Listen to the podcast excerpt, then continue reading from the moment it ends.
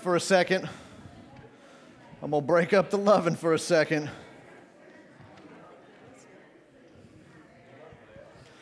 Yeah, right? Right? Listen, if I go late, it's not going to be my fault. Can't blame me if I go late. That's right, it's always the pastor's fault why we don't get done in time. Y'all need to quit loving on each other and be, be a little more hateful. Oh, no, I'm just kidding. I'm just kidding. Can I just say I'm very grateful for all of you that you guys do show love for one another. And uh, I'm grateful as a pastor that that's the truth. I do want to share with you this morning from Ephesians chapter 4. There is unity in the body because of what Christ has done.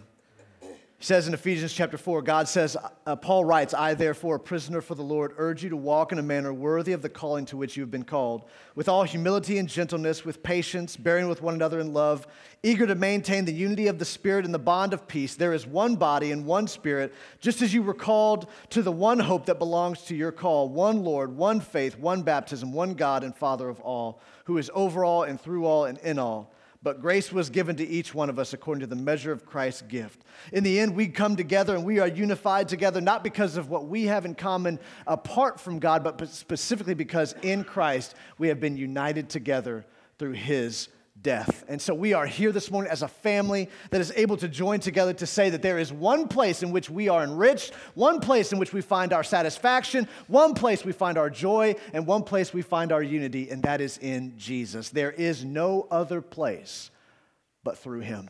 And so this morning, as we worship, as we sing, let's realize that we are singing our praises and worship to the one who brought us all together from different backgrounds and different upbringings. He's brought us all together as one to give him glory this morning. So would you help me praise the Lord right? That's just that's a little beat for me, right? I can just do my little pastor rap for you. I'll do it all. I'll tell you what.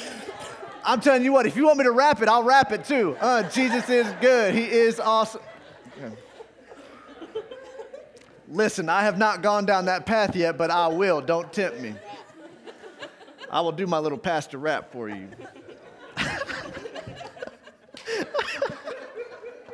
All right. All right.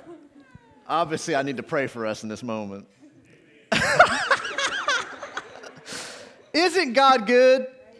Man, I love having fun with my brothers and sisters. Oh, let's pray together. Lord, I thank you for the fact that you have united us together in your Son. And Lord, I'm thankful that we're all here and we can be joyful. God, we don't have to come in here sour and depressed. We don't have to come in here beat down by the world because, God, we know that through your Son, He has overcome the world. So, God, we have nothing to fear and we have every reason to be joyful. God, help us to laugh and help us to enjoy the fact that we have been purchased from death into life. And what we're celebrating this morning is nothing less than the resurrection of our souls, God, that we are celebrating nothing less than the fact that you have cleansed us from our sin and given us eternal life. So, God, help us to worship you. God, I pray that Jesus is magnified in this place. And God, I pray that we will sing our praises to the one true fountain. We ask it all in his name. Amen. Let's sing.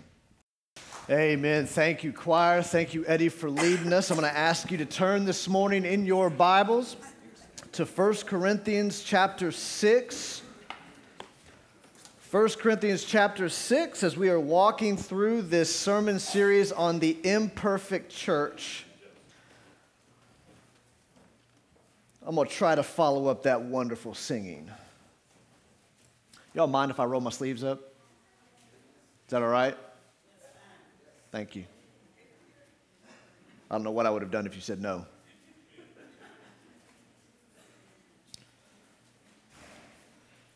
First Corinthians chapter 6. Some of you are going to wonder whether you should have showed up this morning because we're going to talk about something very difficult and maybe not the most pleasant topic for us this morning. But I am a believer in expository preaching. Expository preaching is bringing the Word of God and exposing it to you. Laying it down before you and telling you here's the context in which it was written, who are, here are the people it was written to. The point of preaching is to try to get you to what the original audience would have thought and known to be true about what God was sharing with them. One of the ways I do that as a pastor is I will walk you through entire books, going verse by verse through it. Not skipping over anything, just taking it in large chunks. As you know, we started 1 Corinthians back before Christmas time. We made it in all the way up through chapter 5 and then took a break over the holidays. And now we're back in it into chapter 6. And wouldn't you know it, just a couple of weeks of being back into 1 Corinthians, we are going to come face to face with God's teaching on sexual immorality. And for some of you, you're going to go, I'd rather talk about a thousand other things at this moment.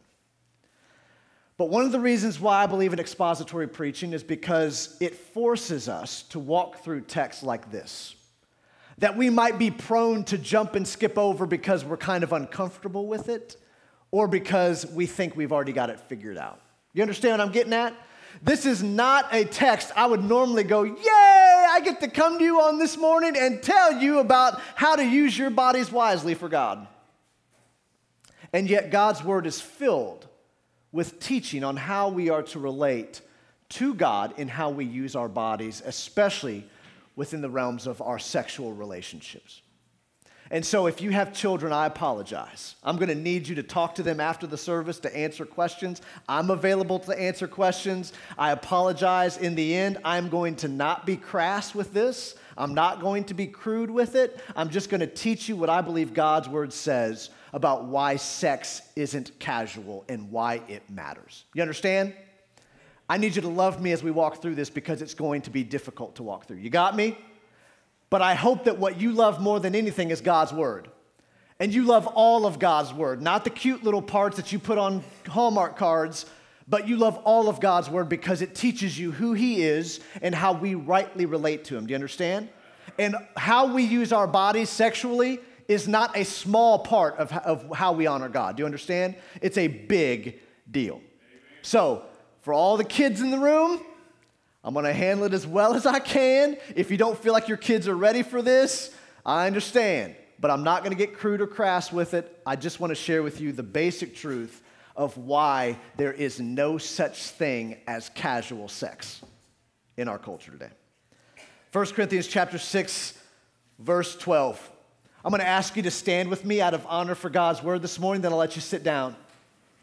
1 Corinthians chapter 6, starting in verse 12, going to verse 20. Here's what God's word teaches us. Paul writes and says, All things are lawful for me, but not all things are helpful. All things are lawful for me, but I will not be dominated by anything. Food is meant for the stomach, and the stomach for food, and God will destroy both one and the other. The body is not meant for sexual immorality, but for the Lord, and the Lord for the body.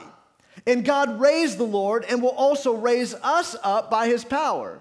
Do you not know that your bodies are members of Christ? Shall I then take the members of Christ and make them members of a prostitute? Never. Or do you not know that he who is joined to a prostitute becomes one body with her? For as it is written, the two will become one flesh. But he who is joined to the Lord becomes one spirit with him.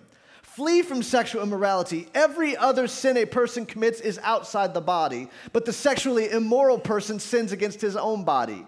Or do you not know that your body is a temple of the Holy Spirit within you, whom you have from God? You are not your own, for you were bought with a price, so glorify God in your body. Let's pray together. Lord, I ask you to help us through this difficult text, a text that makes a lot of our skins crawl, a text that is difficult for us to talk about in public. But God, it is part of your word, and because it's part of your word, it is meant to be taught. And so, God, I pray that you will help me to do that. God, I pray that you'll help me to not be crude in the handling of your word. Help me to be respectful. And God, help me to teach your sheep as you would deem necessary. God, use your word to work in our hearts. God, I pray most of all what you will show us is that how we worship you with our bodies matters a great deal. So help God us treat this seriously. And God, give us wisdom. Lord, I pray that you will cause us to be salt and light in a world, God, that is wandering away from you. So, Lord, I pray that you will help us this morning to your glory. God, I pray you will save people this morning. I pray that you will show them that they cannot earn your acceptance by simply doing good things. That God, simply doing the do's and don'ts from the Bible do not save us. But God, I pray that you will show them that what does save is the finished sacrifice of Jesus on the cross for them. Help them to trust not in their own efforts, but in the finished work of Jesus. And Lord, we ask you to help us to walk in holiness by your power. We ask it all in Jesus' name. And everybody says, Amen. Amen. You can be seated for just a moment. Now, I hope to get some amens later in this sermon, not, not people feeling icky, all right? So we're going to walk through this bit by bit. Can I help, can, can I help connect Corinth to us today? I don't mean Corinth, Mississippi. I mean, can I help connect Corinth of the first century in the Bible to today, where we're at? Um, back in those days, in Corinth, in the first century, uh, they were very sexually promiscuous. Do you need me to help connect it to today? They, they justified any behavior whatsoever. Do I need to connect that to today? Uh, they had a culture that believed do what you want, when you want, however you want. Do I need to connect that? We live in a culture that is exactly in the same spot as 2,000 years ago, which means to me that this is a human condition problem that will exist until Jesus comes back. That until Jesus comes back, we as human beings are naturally going to lean and be prone towards sexual immorality, justifying any behavior whatsoever because we believe it's right in our own minds. They were immersed in a culture of sexual freedom. You could do whatever you wished. And we're going to see some of that lined out here. But that is the culture that Paul is writing to. It's the culture in which God has saved people and started a church in Corinth out of this group of people who are immersed in this sexual freedom culture. Just so you know, if God can raise up Christians in a church in Corinth, he can do it here. And if God can rescue people from sexual immorality 2,000 years ago, He can rescue people in sexual immorality right now. And in fact, most of us in this room, in some way or some fashion, have been sexually immoral towards God. In fact, I'll venture to say all of us at some point.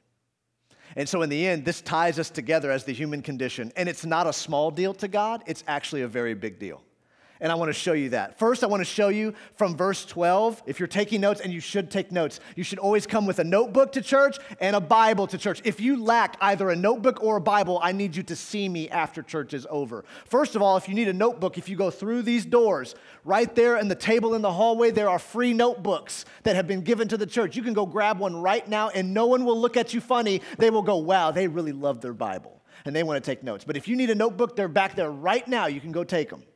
If you don't have a Bible, you need to see me after church because I want to get you one.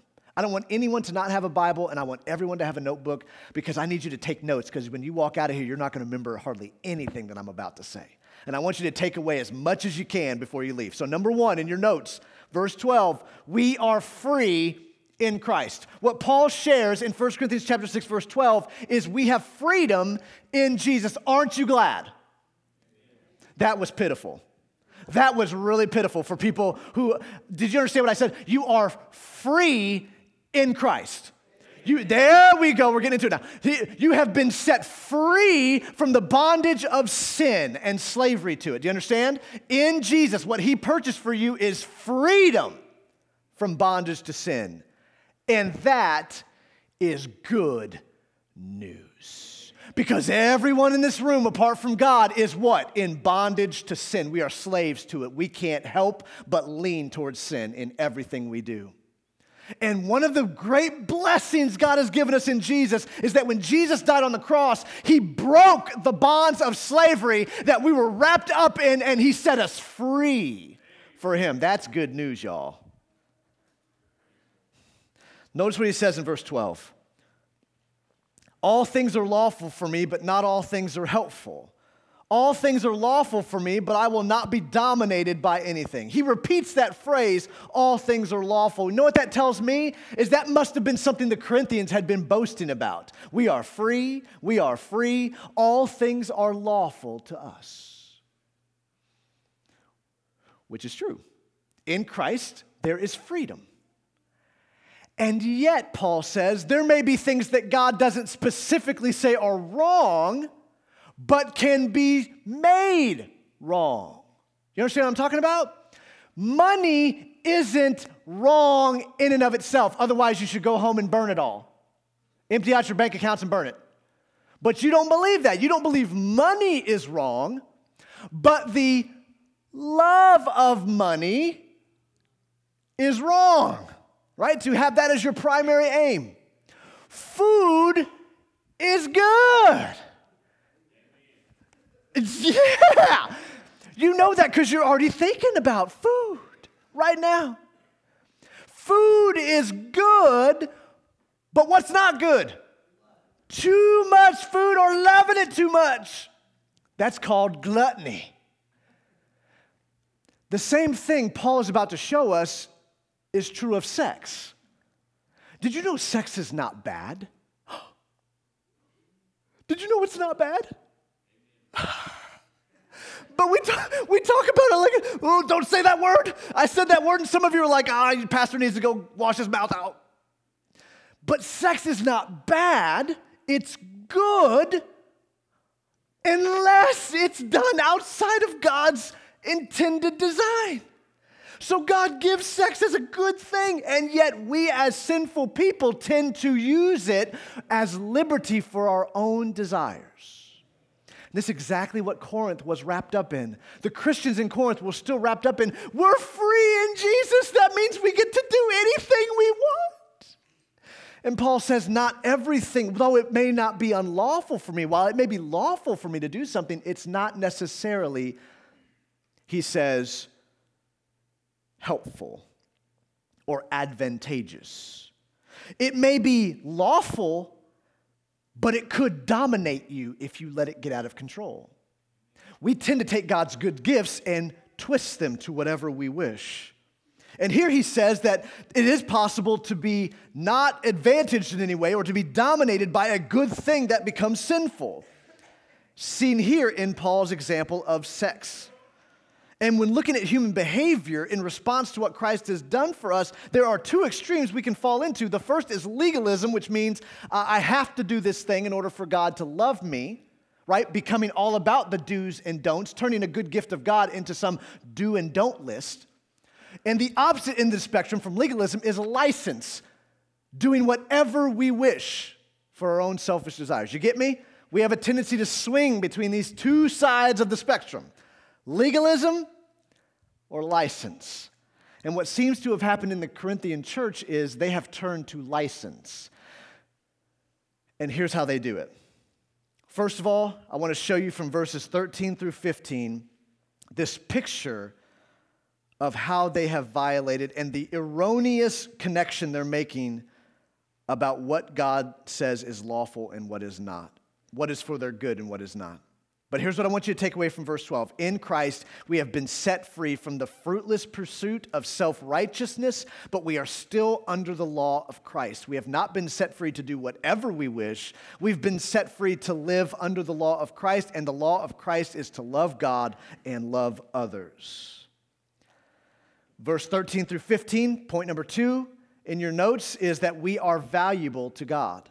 Not only are we free in Christ, but we're also valuable Notice what Paul says in verse 13 Food is meant for the stomach, and the stomach for food, and God will destroy both one and the other. Do I need to explain that? God gave food for your stomach, and God gave you a stomach so you could eat food. Got it? So both the food and the stomach are good things. God gave them so that you might continue to live day by day. Because if you stop eating, you'll stop living. God gave you food and He gave you a stomach, and you guys are gonna live that out in about 40 minutes, right? You're gonna practice that spiritual truth. God gave me a stomach, God gave me food, food goes into stomach. True. And just so you know, one of the things that they declared freedom from in the Corinthian church was they used to have to be bound by these dietary laws. Remember, the law said that you could and could not eat certain things. Well, in Christ, they're coming to grips with the fact that God says that there's nothing unclean outside of itself, right? Nothing they put in their body is unclean. It's what comes out of the body, not what goes in. And so, Paul has been teaching there's freedom in Christ in that it doesn't matter whether something was sacrificed to an idol or not, it doesn't change whether it's beef. It still tastes good because there's no such thing as a false, right? There's no other God. So just because it was offered up, but they but the Jewish people said if it's offered up in worship of an idol, you can't eat it. It's unclean. So they had been free in Christ to eat whatever, right? The, the, the, the dietary restrictions are not over them. They can eat as they please. God gave stomachs, God gave food, and every time they ate, they're like, look, we just eat, eat, eat, all to the glory of God. Everything we eat, we do for the glory of God because He set us free. We can eat anything, we do it all for His glory. Now, here's the problem they try to connect that to their, how they use their bodies as well. Notice what he says.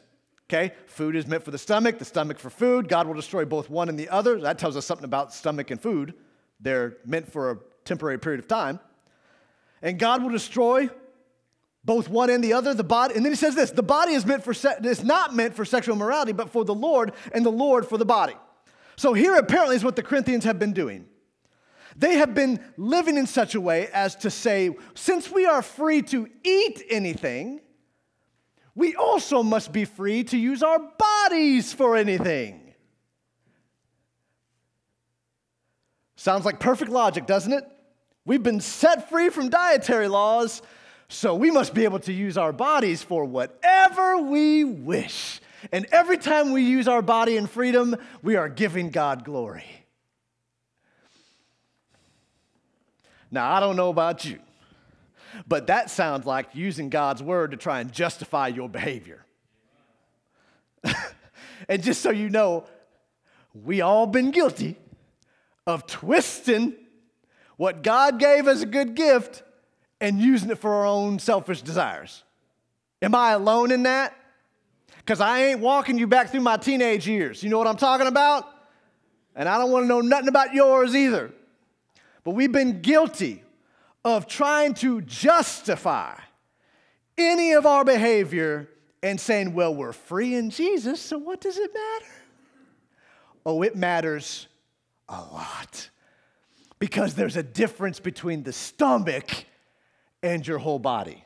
And that's exactly what Paul's walking them through. The Corinthians viewed sex as just another appetite, like hunger for food. It is to be satisfied. In any way you need to satisfy your hunger, you satisfy it. And that would lead them to do things that we look back on today and go, How in the world would you ever justify that? And yet they'd probably look at us today and go, How in the world do you ever justify that?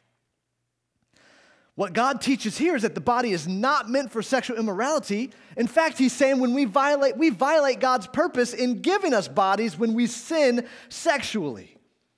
God did lovingly and purposefully give food for life and enjoyment, just as God gave the gift of sex. But God makes a distinction between the stomach and the body. The stomach doesn't have the same value as the body has, even though they're trying to connect those two dots. And it's said here the reason why is the way God handles the body.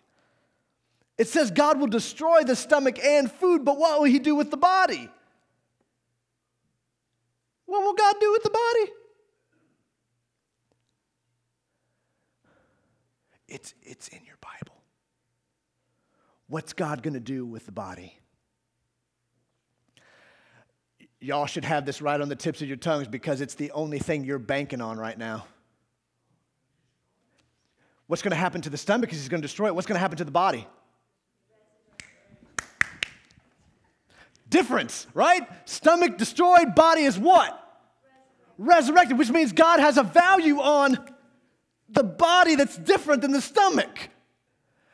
And he says not only is it valuable, it's so valuable that what? He rose Jesus from the grave to show that the body mattered. It wasn't just a throw. We aren't just wearing these bodies and then we're to throw them away. We get this idea that we're to be disembodied, like we're just to be floating around up in the sky. That's not, that's not what being with Jesus is to be in the end. We're going to be raised, we're going to have new bodies. we're gonna have, we're gonna have new bodies that aren't gonna die, that aren't gonna get a little heavy around the waist. You know what I'm talking about? We're gonna have bodies that aren't gonna decay. We're gonna have new bodies. That tells me God cares about the body. And because He cares about the body, it matters what we do with it. You got me? So we're free in Jesus, but this body is more valuable than what we put on it. We're not just going to chuck it away. God is going to raise us. You'll get that later on today and you'll go, wow, it's amazing. And then Paul says this He says, Do you not know that your bodies are members of Christ? Oh, no, Paul didn't. Oh, look what Paul did. He's going to up it a notch, right? He's going to tell us that, we're, that our bodies are valuable and what we do with it matters because he says that our bodies are members of Christ. Here and in verse 19, we're told that our bodies are a temple of the Holy Spirit and members of Christ. We are so valuable, and our bodies are so valuable because God has chosen to dwell in us, which is something they never would have thought of in that day. Because they taught bodies didn't matter. Plato himself taught that what you did in the body didn't matter because all that mattered was the soul. Well, if you don't think the body matters, then guess what you're going to do with the body? Whatever you wish. But God here is teaching something totally radical to them that the body matters because God gave the body for Him, for us to worship Him, use this body in such a way as to worship Him. And He tells us so much so that it's where His Holy Spirit comes to dwell, is in us, in these bodies that He dwells with us, that these bodies are temples, walking around temples because God dwells within us. Not only that, but we're members of Christ. This is totally different than the pagan thought because they thought gods only dwelled in temples, physical temples and shrines. Here, Paul teaches no, God comes to dwell within the bodies of his people whom he rescues. That is radical thinking. That's God coming a little too close for comfort for them. Because the minute you think about the body being the temple of the Holy Spirit, the way you use your body kind of matters now. Because God, God resides here. So, did you know that this flies in the face of our popular culture even today? That as Christians, God dwells within us. And so, what we do with our bodies matters a great deal it can't be taken casually. And that's the next step, verse 16 and 17.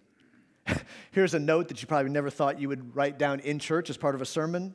Point three sex is never casual. Look what he says in verse 16. He says, Or do you not know that he who is joined to a prostitute becomes one with her body? For as it is written, the two will become one flesh. But he who is joined to the Lord becomes one spirit with him. So Paul uses this wording, this one body, this one flesh, and he takes us all the way back to Adam and Eve, and we hear God's words from Genesis 2:24 that says that the man clung to his wife and they became one flesh. So what he meant was intimacy between Adam and Eve was so great that they were considered one flesh. And so, what they did with their bodies mattered because they were tied together as one. Sex carries with it a unity not a casualty to it. You understand? It's not a casual thing. There's a uniting that is inherent in sexual relationships. It's never detached from a clinging to another. And so Paul says, why would someone unite their body to a prostitute when we've seen from verse 13 that the body belongs to who? The Lord. And just so you know, the Corinthians were known for this kind of behavior. It seems weird to us, but they, they did it. The Corinthians thought that part of the worship of God was to go to the temple and there would be temple prostitutes, there would be ladies there, and they would have sexual relationships with them as part of worship. We look back on that and go, What? What in the world are you talking about? But in their culture, in their community, this was viewed as normal behavior. And Paul says God has done something so radical that you could never again join together with a prostitute because you belong to God. Never be unfaithful with another. Never unite with another when you are one with God. Think about that. God loves us so much that He would enter into a relationship with us. We would be His kids. Why would we ever go off and chase after another lover instead of Him? And Paul says, in sexual sin, what we do is we bind ourselves to another instead of God. We are unfaithful to Him. We are the bride who has wandered away. And verse 17 tells us something truly joyous. We, through Christ, are joined to God, and as such, we become one spirit with Him. Again, we see the unity that's inherent in God's gift of sex. In a culture that treats sex in such a cavalier way, this would cause Christians to stand out. You know what sets Christians apart from the rest of the world? The way we handle our bodies. And you know what the most controversial thing is in this society? Is when Christians say, I'm going to be faithful to my wife. I'm going to be married to my wife, and I'm only going to have sex with my wife. That is controversial in today's culture. And that's exactly why God says it's so important. Is because when we value our bodies and we treat them as worship to God and we are faithful in our relationship to our spouses and refraining from having sex apart from being in a marriage relationship with our spouses, what we're doing is we're showing them God and how great He is and how loving He is to us, how faithful He is to us. How could we ever unite ourselves with some cheap love when we have the love of God? This, this is what has to, this is God rooting that out. And I don't know about you, but we need it. Because as Christians, we're still prone to fall into these areas. Are we not? Pornography is rampant. And I'm not talking about outside the church, it is rampant right here. Being faithful to your spouse is almost like an old fashioned ideal. You're almost expected to cheat on somebody at some point. We as Christians are able to worship God and show his faithfulness to us in the fact that we are pure with our bodies. We treat God's gift of sex exactly how it's supposed to be treated between us and our spouse in loving relationship with each other. And Paul says, if you do this, you're going to stick out like a sore thumb. The rest of the world's going to look at you and go, You are weirdos. And you say, Yeah, I am. I'm a weirdo because Jesus has rescued me from the depths of my sexual sin and has set me free so I can now use this body in right relationship to Him. So He can actually get glory from that good gift because sex isn't bad, it's how we treat it outside of God's intended purpose in marriage between a husband and a wife. And when we fight for sexual purity in here, we will stand out to the world. They will say something is different about them. And God gets glory from that. And finally, verse 18 through 20, and so you can be done with this message and delete it from your brain and never ever want to talk about it ever again. This is the final point. But listen, there's a reason why God gave it to us. It's because we probably struggle in these areas a lot. Verse 18 through 20, the next point. What, what point number am I on? Four. Thank you. See, all the people keeping track. Yes. Point four we belong to God. Right? We're free in Christ, we're valuable to God. Sex is never casual because there's always a uniting that takes place. And finally, we belong to God. Look at verse 18. Paul says, flee from sexual morality. Do I need to parse that any further? Do you understand what Paul's getting at? What do you do when you run up against the possibility of sexual sin? What do you do? You run. You run like Forrest Gump. You run. And you keep on running. See, God doesn't handle that in, in, a casual way, does He? He doesn't say, well, you know, try to stand up against it or, you know, put up barriers and guards. No, He says, when sexual sin creeps at your door, what do you do? Get out of there, baby. Run, flee. And just so you know, that's a present imperative. That's a present command, which means you have to keep on running. Tomorrow, you have to wake up and guess what you have to do? Run some more. Because sexual sin is going to be sitting there waiting for you, going, you know what? You'll enjoy it. It'll be fine. You'll be good. It's all right. God gave you freedom. Go ahead, do it. And you're going to say, no, no, no, I got to flee. When you open up your email and that thing pops up and says, hey, do click on this, run, sprint out of your office. Tell someone to go into your office and delete that for you. I'm kidding, I'm being over the top, but you run, right? You flee. Paul is giving us a picture here that you don't coddle sin, especially sexual sin. You run. You get out of there. God is so serious about this. That is his command. God says, you know what you do? You get out of there. And you keep on fleeing every time it shows up. And notice how he handles this. He says, Or do you not know Oh, actually, go back to verse 18. Flee from sexual immorality. Every other sin a person commits is outside the body, but the sexually immoral person sins against his own body. Now, this is a weird phrase. It doesn't mean we don't use our body in other sins. Of course, we do. But Paul says that sexual sin is wrong because it's a sin against our own body. Heath Lambert points this out in his book called A Theology of Biblical Counseling. He says our souls actually betray our bodies when impure sexual desires move us to act improperly. You understand? We don't just arrive at sexual action improperly. It starts with a what? A heart issue. Our soul actually betrays our body because our desires say, you know what, you should act upon that. And then our bodies betray our souls because they deteriorate, they decay. So God gave us a soul and He gave us a body, and they're supposed to work together to glorify Him, but instead, because of sin, our, our heart causes us to sin actively and our body betrays our soul because it starts to die. And this is what makes sexual sin so, so serious, is because he says that you actually sin against your own body. You're actually doing damage to yourself. We see that even in places like 2 Corinthians 4, where we're, where we're told that we are outwardly wasting away, yet inwardly we're being renewed day by day. Our physical bodies deteriorate and decay, making it more and more difficult to carry out the desires of our souls. Not only this, but I believe Paul is also pointing out that sexual sin is sin that involves all of a person. Sex is never casual because it involves the whole self. You're never the same. So, what we do with our bodies matters greatly because we have been bought by God. Do you see that? Verse 19 Do you not know that your body is a temple of the Holy Spirit within you, whom you have from God? Who gave you this gift? God.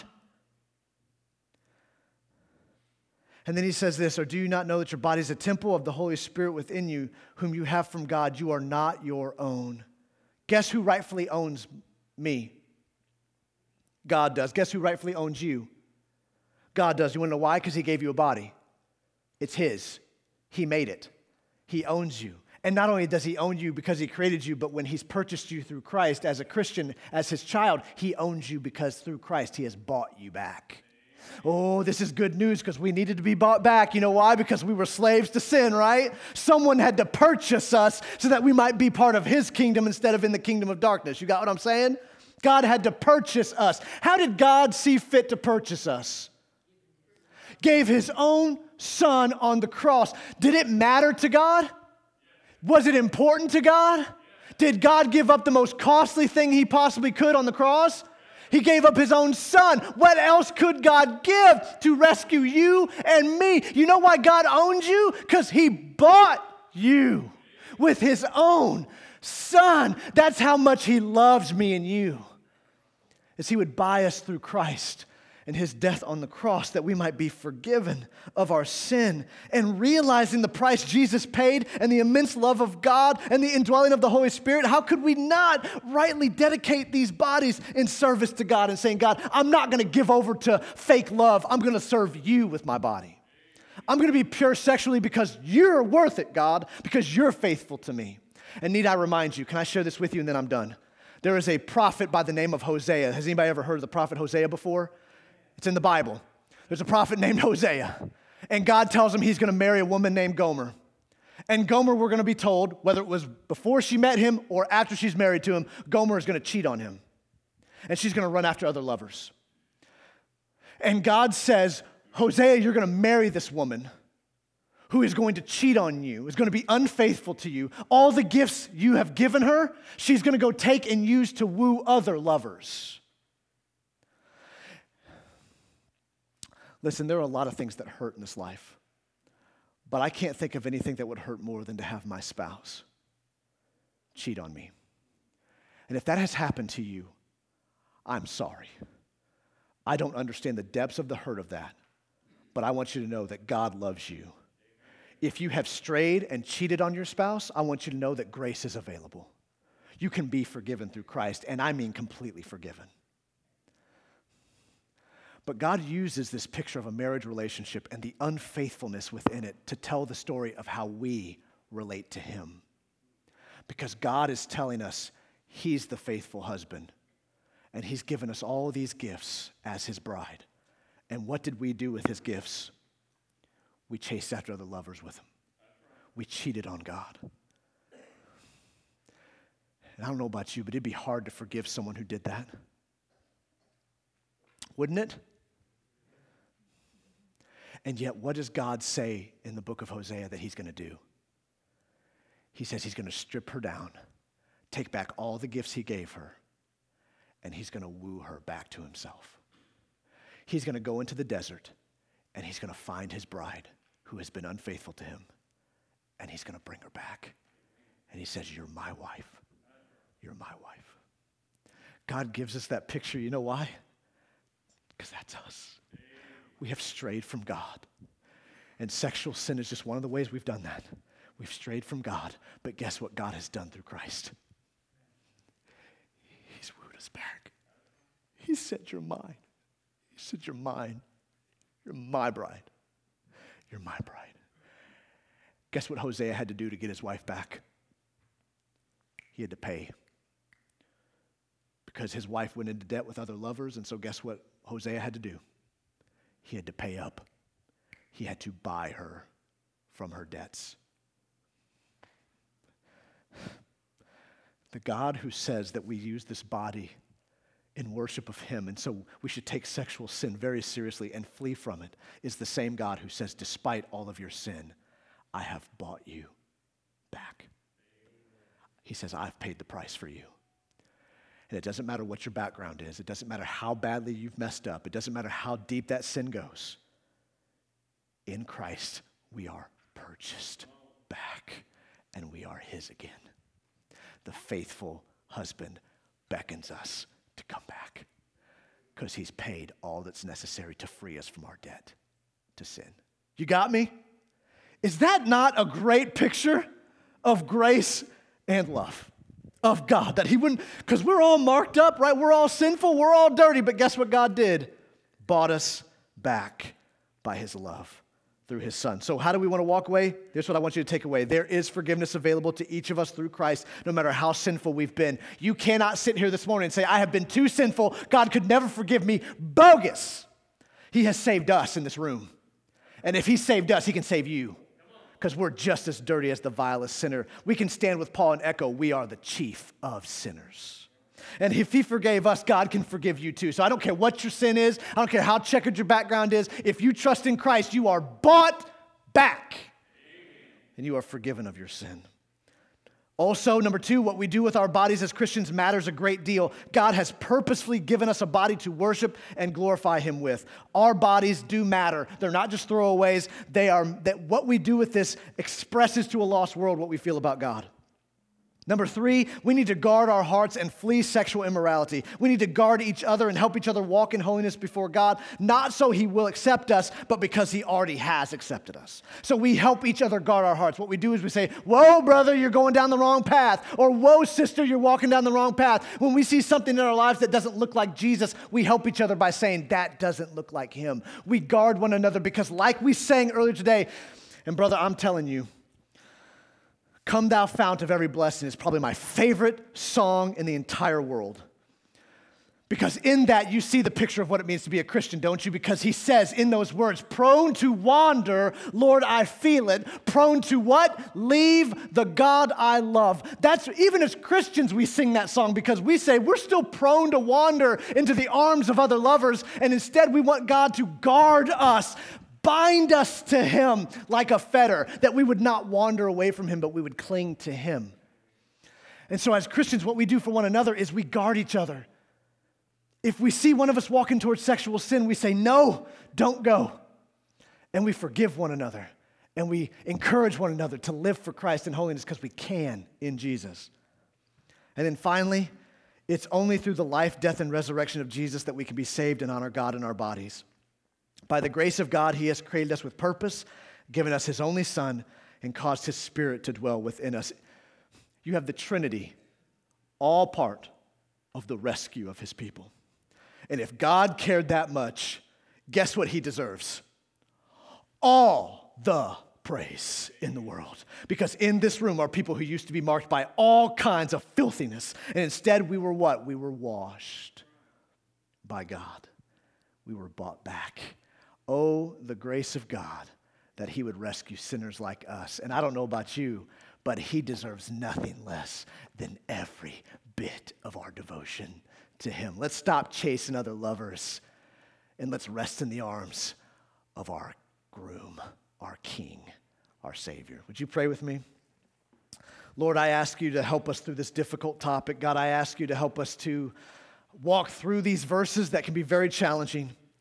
But God, you do take seriously how we treat our bodies. God, you do care about our sexual purity. And so, God, I pray that in this room, God, you will help us to cling to you, not to other lovers.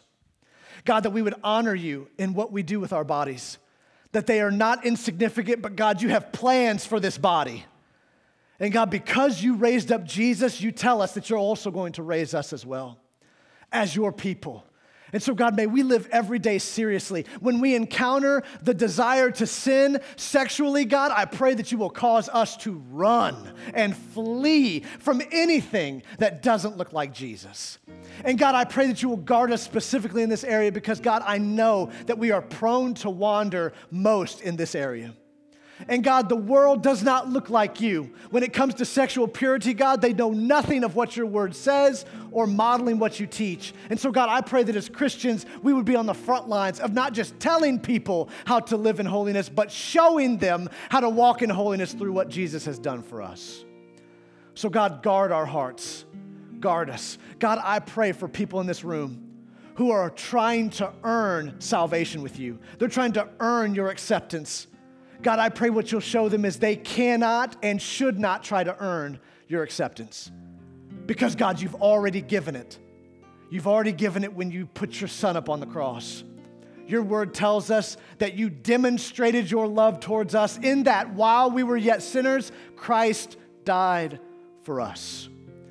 God, I thank you that you have rescued me from the treadmill of self righteousness, of trying to earn favor allowing me to rest at your feet, knowing that I have been purchased by the blood of Christ.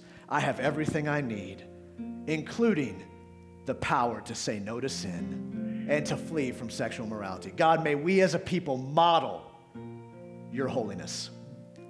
Oh God, we are thankful that you have set us free as Christians from the bondage to sin.